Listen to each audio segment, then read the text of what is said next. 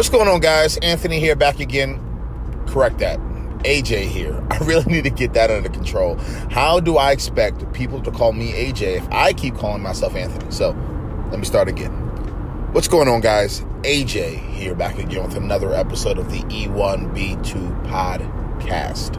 Uh, if you guys hear any noise in the background, that is because I am driving my vehicle. Uh, I have been inspired by a few podcasts from Christine coming forward to uh, come on to here and, and, talk to you guys about a few thoughts that I have. Um, I just want to share one simple myth that I think is circling around the world of employee experience and leadership. And that myth is pretty simple. Leaders are inevitably going to be an asshole 80% of the time. Now, I know that's a weird statement to make. And I gathered that data and that percentage throughout, I don't know, thousands of conversations with employees and managers and fellow leaders where they inevitably are realizing that leaders have to be rude. Leaders are rude. Leaders are micromanaging type beings. Leaders are not, you know, the most the most trustworthy individuals. Leaders like to finesse situations, and and I think that's a big myth. And here's why I think it's a myth. I don't think it's a myth because those things are not actually happening, because that that is definitely the case. I have come in contact with maybe one solid leader at, at surface at surface value, at, uh, at at face value. But what I've realized is it's not the fact that it's a myth that these individuals are liars or cheaters or rude or conniving, because I definitely feel a lot of leaders at surface value are.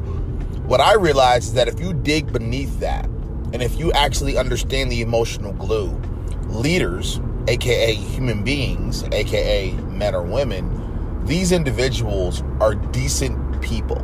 These individuals actually give a shit about you as a human if you build that trust.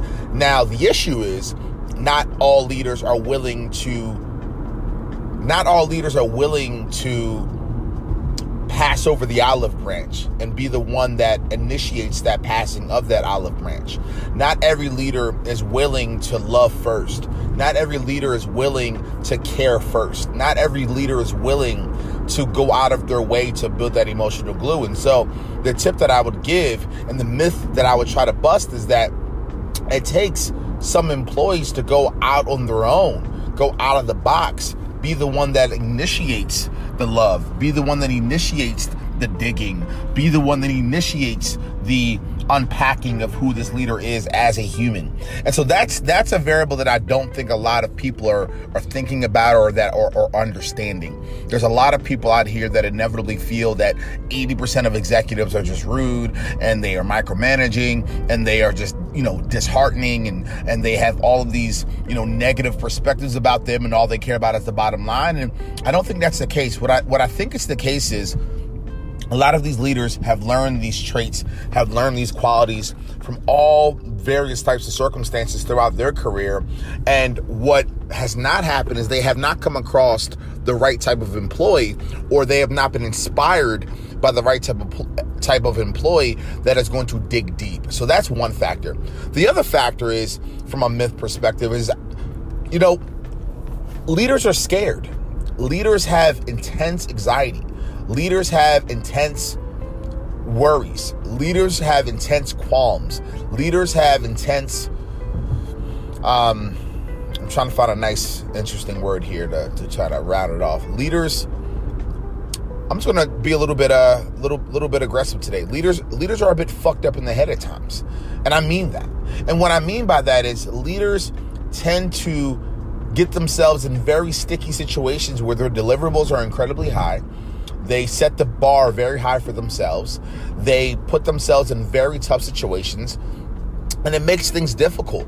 And so I think I think we need to also understand and put that and take that in consideration when we're calling a leader an asshole or we're, or we're saying that a leader is micromanaging or we're saying that a leader has a lot of issues with their style of overall leadership. I think we need to live into the reality of those variables and I think more employees can help leaders be less anxiety riddled, be less micromanaging from a day to day perspective. And so I think at a macro level, right? At a macro, macro, macro level, at surf that at surfing's value yes i would agree with that overall myth but i think it's a myth because if you actually break through that glass if you dig a little bit deeper if you unpack who these leaders are at a human level they're just scared insecure nervous individuals that want nothing more than to laugh want nothing more than to see success, want nothing more than to promote you. They want nothing more than to see you do well. They want nothing more than to have a good day.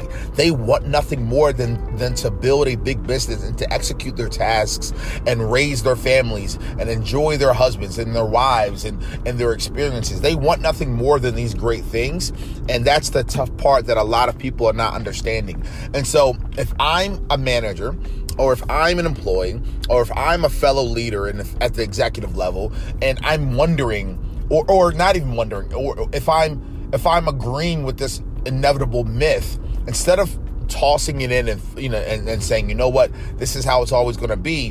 What i think we need to start doing and we need to start understanding and start unpacking is how can we dig deeper? How can we understand these people? How can we understand their qualms? How can we understand their fears? How can we understand their anxiety?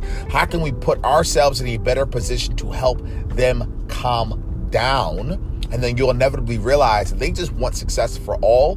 They just maybe don't know how to go about it the right way so that's just my perspective, one man's point of view, AJ's point of view, and uh, hopefully I was able to help. Thanks a lot, guys.